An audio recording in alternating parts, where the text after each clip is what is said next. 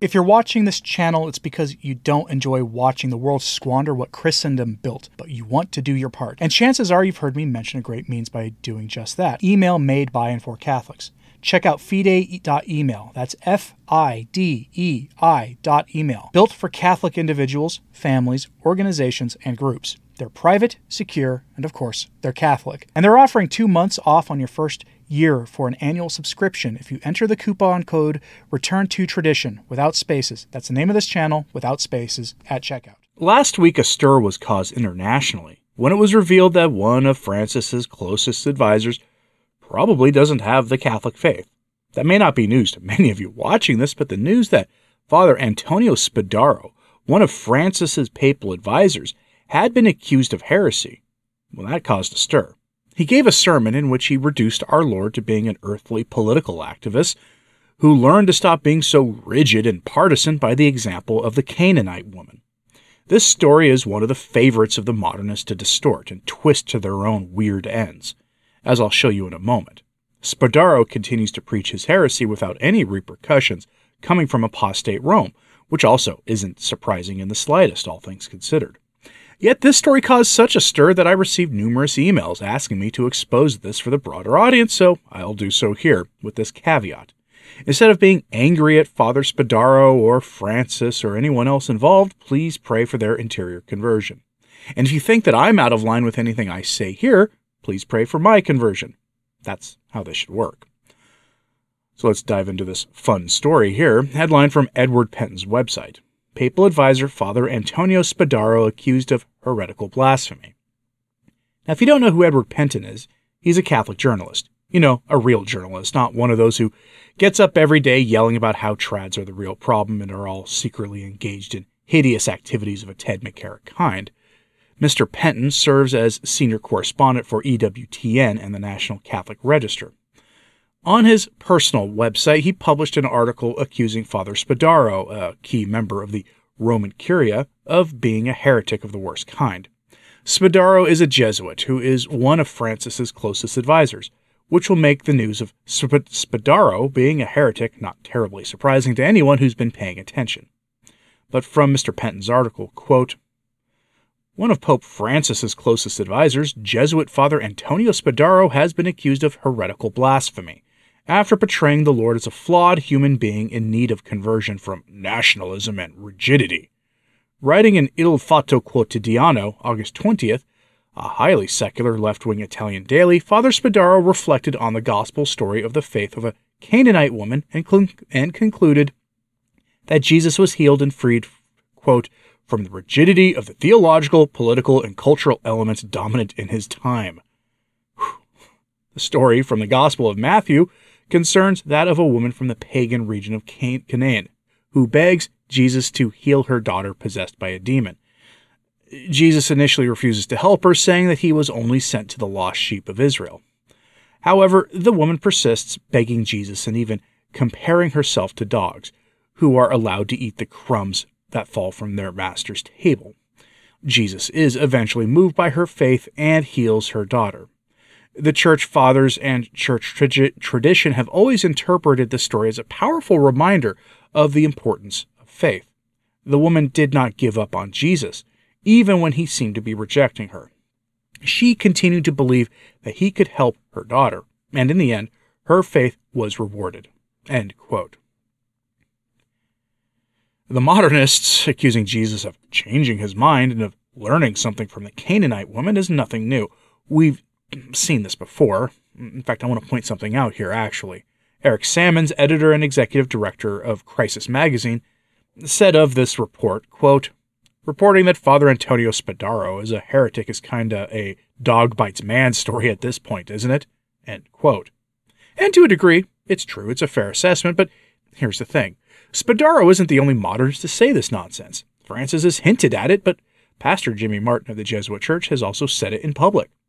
Maybe it's a Jesuit thing at this point, I don't know, but here's Pastor Jimmy Martin saying it on Twitter a few years ago. Quote, Gospel. Today we see Jesus' human and divine natures. He learns from the woman that his ministry extends to all, and he heals her daughter. End quote. Just a reminder Jesus, being fully God and fully man, possessed full knowledge of, at his incarnation, meaning he was not really capable of learning anything, really, since he already knew everything there was to know. But what Spadaro does is worse. He accuses Jesus of being a rigid nationalist, which is literally the opposite of what Jesus was doing in his earthly ministry. The people expected the Messiah to raise their country up, throw off the Romans, and then take everything over everywhere, becoming the preeminent force on the planet. It was sort of like a militant version of liberation theology, is what they believed in. And that's not what happened, but that's what they wanted. Yet here we see Spadaro accusing Jesus of being like that himself, and the Canaanite woman changed his mind. What utter claptrap. I'm going to quote Spadaro at length here because his accounting of the story of the Canaanite woman paints our Lord to be nasty and cruel. So brace yourself for it. Quote Jesus is in Gennesaret on the night bank of Lake Tiberias. The locals had recognized him, and word of his presence had spread throughout the region by word of mouth. Many brought him the sick who were healed. It was a land where people had to welcome and understand him. His actions were effective, but the Master does not stop. The Gospel of Matthew, who writes for our elder brothers, tells us that he goes towards the south or the northwest, the area of Tyre and Sidon, that is to the Phoenician and therefore pagan area. But behold, cries are heard. They are from a woman. she is Canaanite, that is, from a region inhabited by an idolatrous people that Israel looked upon with contempt and enmity. The story therefore claims that Jesus and the woman were enemies. The woman cries out, Have mercy on me, Lord, son of David. My daughter is very tormented by a demon. The body of this woman, her voice, erupts as if at the scene of a tragedy. Impossible for Jesus not to react to the chaos that abruptly interrupted the journey. Instead, no. But he did not speak to her even a word. Matthew writes laconically Jesus remains indifferent. His disciples approach him and plead with him in amazement.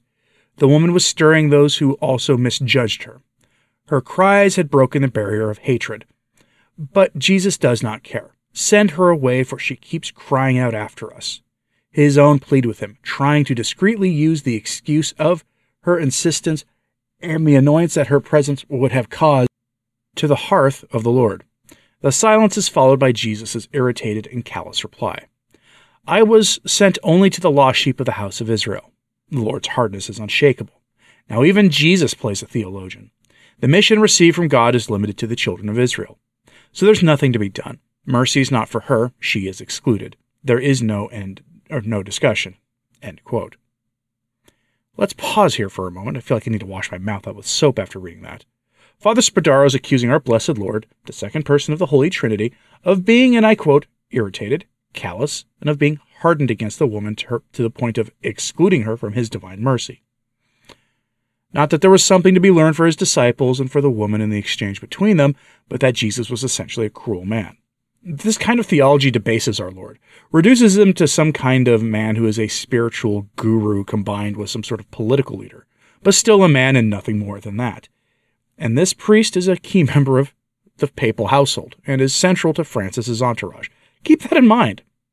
Well, let's continue. Quote, But the woman is stubborn. Her hope is desperate. She breaks down not only any supposed tribal enmity, but also opportunity, her own dignity. She throws herself in front of him and begs him, Lord, help me.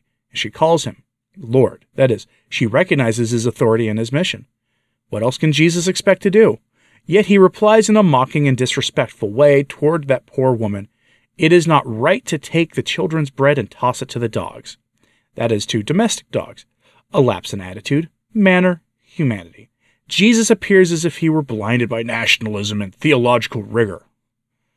Anyone else would have given up, but not the woman. She is determined. She wants her daughter healed. She immediately grasps the only fissure left open by Jesus' words, where he had referred to domestic dogs, and therefore not stray ones. They share their master's house.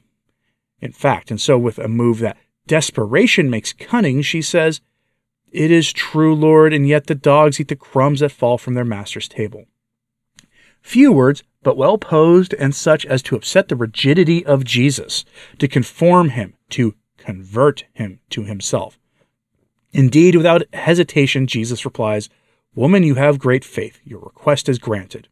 And from that instant, his daughter was healed. And Jesus also appears healed, and in the end, shows that he is free from the rigidity of the dominant theological, political, and cultural elements of his time. Wow. So, what happened? Outside the land of Israel, Jesus healed the daughter of a pagan woman, despised for being Canaanite. Not only that, he agrees with her and praises her great faith. Here is the seed of a revolution.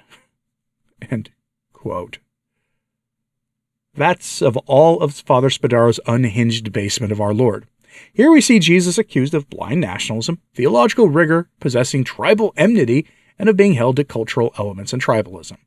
Jesus, we learn, was converted by the woman, as opposed to, you know, what really happened. The disciples and apostles watching, and anybody else really, watching the exchange, were themselves continued in their conversion from a belief that Jesus was going to bring them some kind of earthly empire where all the competitors of the people of Israel would be subjugated to Jesus' earthly rule. Instead, Jesus is apparently the one who needs converting, according to Father Spadaro. His own heresies accuse him of heresy. It's all really quite remarkable, but it also reveals something else to us as well. We kind of get a glimpse here into the mind of the modernist and their intentions. Remember, we're being subjected constantly now to talk about the church needing to convert, of Francis building a synodal church, which implies that the spotless bride of Christ needs to convert and is in fact not so spotless after all. If Jesus can be converted by a nameless woman in his travels, then surely the faithful can convert the church as well. You know, as opposed to the church calling the faithful to conversion. See how this works? The only positive thing I can say about Spadaro's statement is that his words are so brazen that it makes it easy to warn people of the dangers his ideas represent to those who want to keep the Catholic faith. Spadaro is a preacher of a humanist, earthly religion.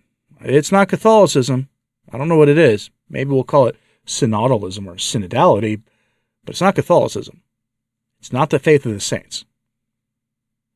So, what do you think about this? Are you surprised that someone who would preach something like this isn't getting formally corrected by Rome?